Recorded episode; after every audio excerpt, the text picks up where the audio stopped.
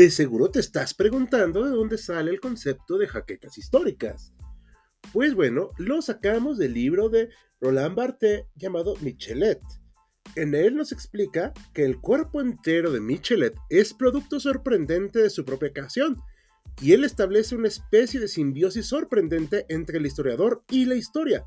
Las náuseas, los vértigos y las opresiones no solo proceden de las estaciones y de los climas, los provoca el propio horror a la historia contada.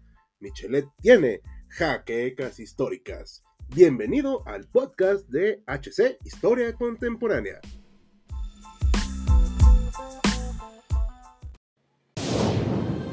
Bienvenidos a HC Historia Contemporánea, la página histórica por excelencia.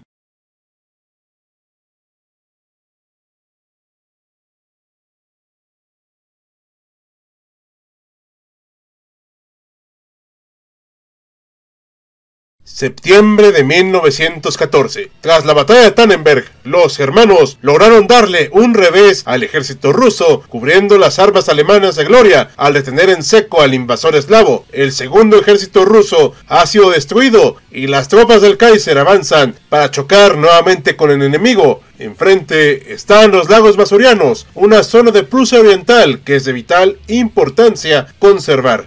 Estos lagos representan un último punto de resistencia del enemigo. Expulsarlos representará el golpe que tal vez tenga la fuerza para hacer avanzar al ejército teutón por inercia hasta alcanzar la rendición total del enemigo y solo tal vez parar la guerra en el frente oriental o al menos eso es lo que los soldados alemanes creyeron en un primer momento. Bienvenidos historiadores a una nueva entrega de Historia Velorum, la primera del mes de febrero, y como queremos consentirlos, hablaremos de una, sino de dos batallas de la Primera Guerra Mundial, la de los lagos masurianos, la de 1914 y posteriormente 1915, que son una suerte de continuación inmediata de la muy reconocida batalla de Tannenberg, pero con sus peculiaridades propias que explicaremos. Así que acompáñenos en esta nueva aventura. Como consecuencia de lo sucedido en Tannenberg, el general Paul von Rennenkampf del ejército ruso llevó al primer ejército que tiene a su mando a posiciones defensivas cerca de Königsberg, cancelando el avance que habían emprendido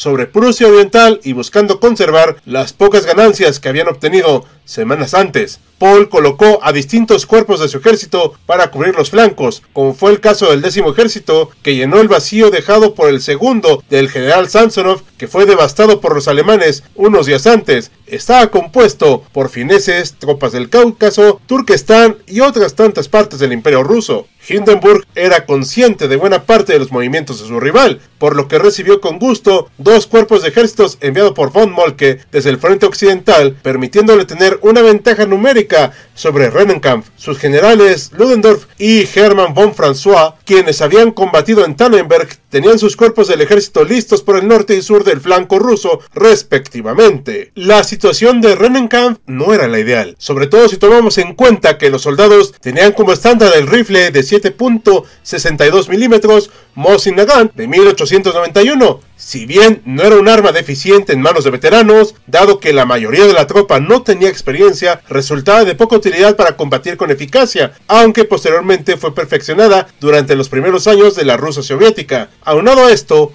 los problemas de provisiones eran constantes, pero la unidad de caballería a su disposición era eficaz en los amplios terrenos de Prusia Oriental. La problemática radicaba en pelear en medio de cuerpos de agua tan grandes como los lagos. El 4 de septiembre iniciaron los combates preparativos de la ofensiva principal cuando se capturó la ciudad de Mlawa por la primera división Langwer y la 35 división de infantería de reserva el 5 de septiembre. Al día siguiente cayeron de nuevo en manos alemanas Aris y la segunda división de infantería capturó Nikolaiken, mientras que su primera división de infantería capturó Johannesburg y su tercera división capturó Viala Pasca el 7 de septiembre. La primera batalla de los lagos masurianos se libró entre el 7 y 14 de septiembre, iniciando con un ataque de artillería alemana de 105 milímetros, quienes bombardearon las posiciones defensivas rusas. Aunque Rennenkampf esperaba el ataque, la fuerza del combate no fue menos intensa. François marchó con su cuerpo 113 kilómetros en cuatro días para ubicarse en el sur de Rennenkampf, atacándolos el día 7. Esto provocó que el general ruso tuviera que mover sus tropas hacia esa posición, pero teniendo cuidado de no quedar expuesto ante las formidables defensas que se encontraban en Königsberg. Además, quería evitar el mismo destino de su colega Samsonov. La infantería alemana trituraba las tropas con el uso de la ametralladora Spandau de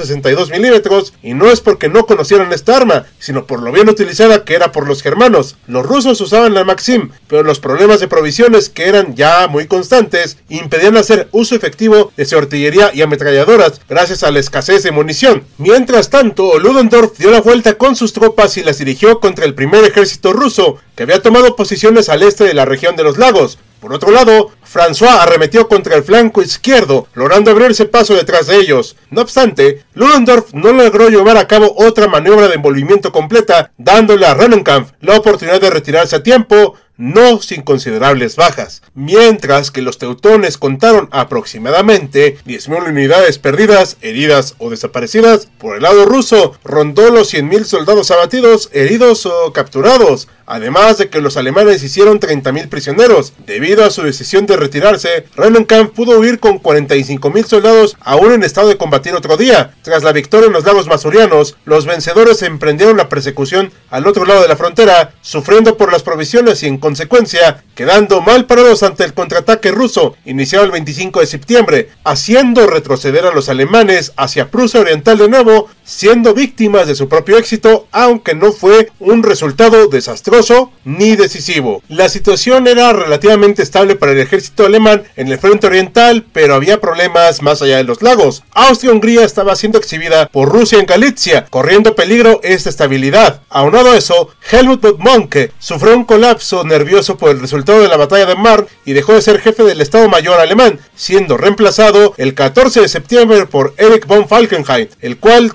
tuvo serios encuentros con Hindenburg y Ludendorff. El teatro bélico no se quedó estático en el frente oriental, con diversos choques y enfrentamientos, los cuales analizaremos en otros videos historiadores, pero es importante señalar que Hindenburg y Ludendorff pelearon en el invierno como, una vez más, sacaron los rusos del territorio alemán, y mientras tanto, en enero de 1915, Bettmann Hollweg Hindenburg y Ludendorff hicieron una conspiración palaciega para destituir a Falkenhayn como consecuencia del decepcionante resultado de la primera batalla de Ypres. Esto trajo graves problemas en la organización, puesto que Hindenburg amenazó con presentar su dimisión si no se atendían sus demandas de tropa y suministros. Las cosas se calmaron mediante un compromiso en virtud del cual Falkenhayn debía dejar su puesto como ministro de guerra en manos de su lugarteniente, Adolf Wild von Hohenborn pero continuaría como jefe de Estado Mayor. Siguió gozando del apoyo del emperador y su entorno, y durante 1915 acordó con otros líderes alemanes que el frente oriental debía tener prioridad, al contrario de la idea generalizada de que la guerra se ganaría en Francia. Falkenhayn adoptó esta postura muy a regañadientes, pues sus preferencias se encontraban en el occidente, pero debido a la amenaza de la conspiración de sus colegas y al eterno problema de Austria-Hungría, decidió acceder a los deseos de los generales. Quitó un regimiento a cada división del frente occidental y dos cañones por cada seis de los grupos de artillería, dejando más ametralladoras y munición para compensar. Del lado ruso, la situación era delicada, aunque no desesperada. Se habían logrado importantes victorias frente a los austriacos y estaban de nuevo sobre Prusia Oriental. Nikolai Ruski, Tadeusz von Sievers y Pavel Bleve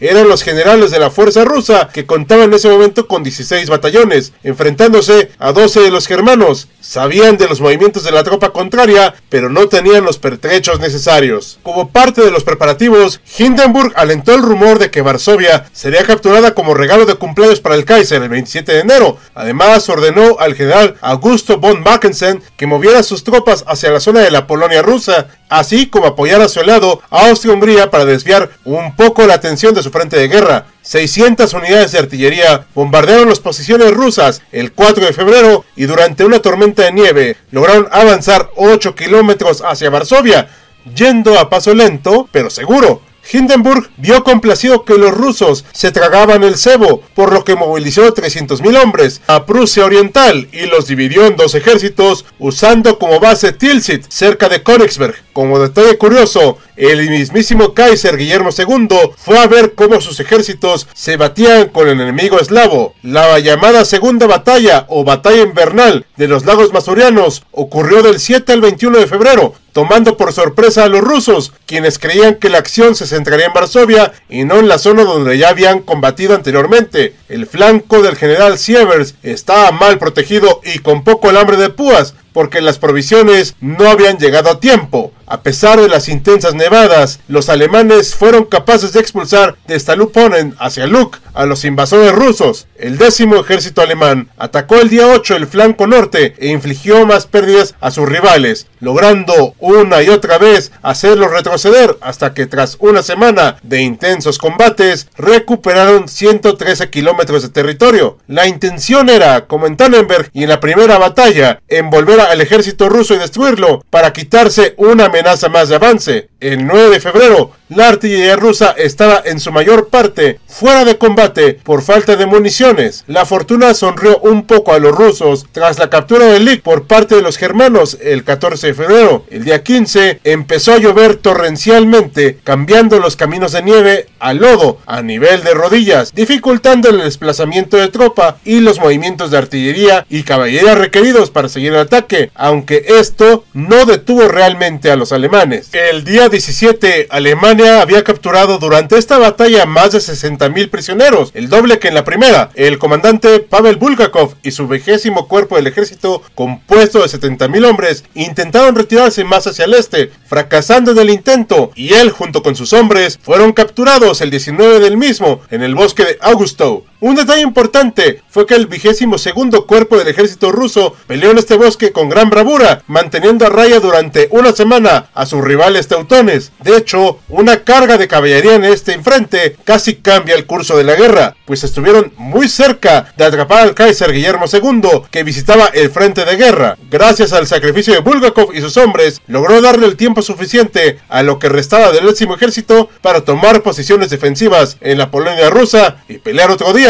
no obstante, las pérdidas fueron muy considerables. Cerca de 300 piezas de artillería fueron capturadas o destruidas. Se perdieron provisiones alimentarias que, paradójicamente, ayudaron a los alemanes a continuar la ofensiva. Más de 130.000 muertos, capturados o desaparecidos, y salvo algunos pequeños reductos, se llegó al final de la campaña de captura de Prusia Oriental. El lado alemán tampoco quedó indemne. A pesar de la gran victoria estratégica de ambas batallas, en la segunda se perdieron más de 15.000 hombres y media centena de piezas de artillería. Aunque se buscó emular otro Tannenberg, esta oportunidad se escapó una vez más y los ataques alemanes desde su propio territorio y el agotamiento de la tropa impidieron, tal vez de manera prudente, cualquier avance mayor. Y algo que no mencionamos mucho en este video es el hecho de que el desastre que era Austria-Hungría contra los rusos impedía una consolidación real de las victorias alemanas, pues mientras eran expulsados del territorio teutón, penetraban con fiereza a la monarquía dual y exhibían su inoperancia bélica. El frente oriental, sin duda alguna, permitió una mayor movilidad en la Primera Guerra Mundial, donde los campos de batalla más amplios eran ideales para este tipo de enfrentamiento. Por lo mientras, en estos choques, Hindenburg y Ludendorff, junto con sus generales a cargo, mostraron su capacidad de ganar batallas y fueron pavimentando el camino hacia la victoria alemana en el frente oriental. Pese a todo, los rusos estaban preparándose para una nueva ofensiva y cuando la misma llegara, las potencias centrales temblarán. Pero esa es una historia para otro día. ¿Creen que se enfrentó de manera correcta a estas batallas historiadores? ¿Les hubiera gustado atacar de otra manera?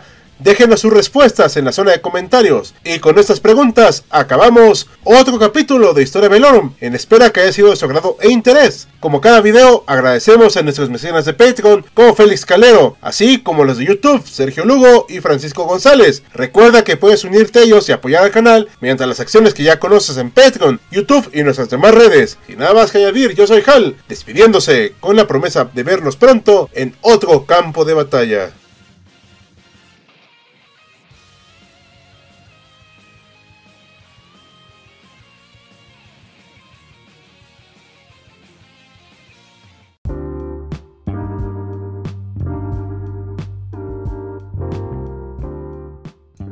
Gracias por acompañarnos en otro episodio de Jaquecas Históricas, el podcast oficial de HC Historia Contemporánea.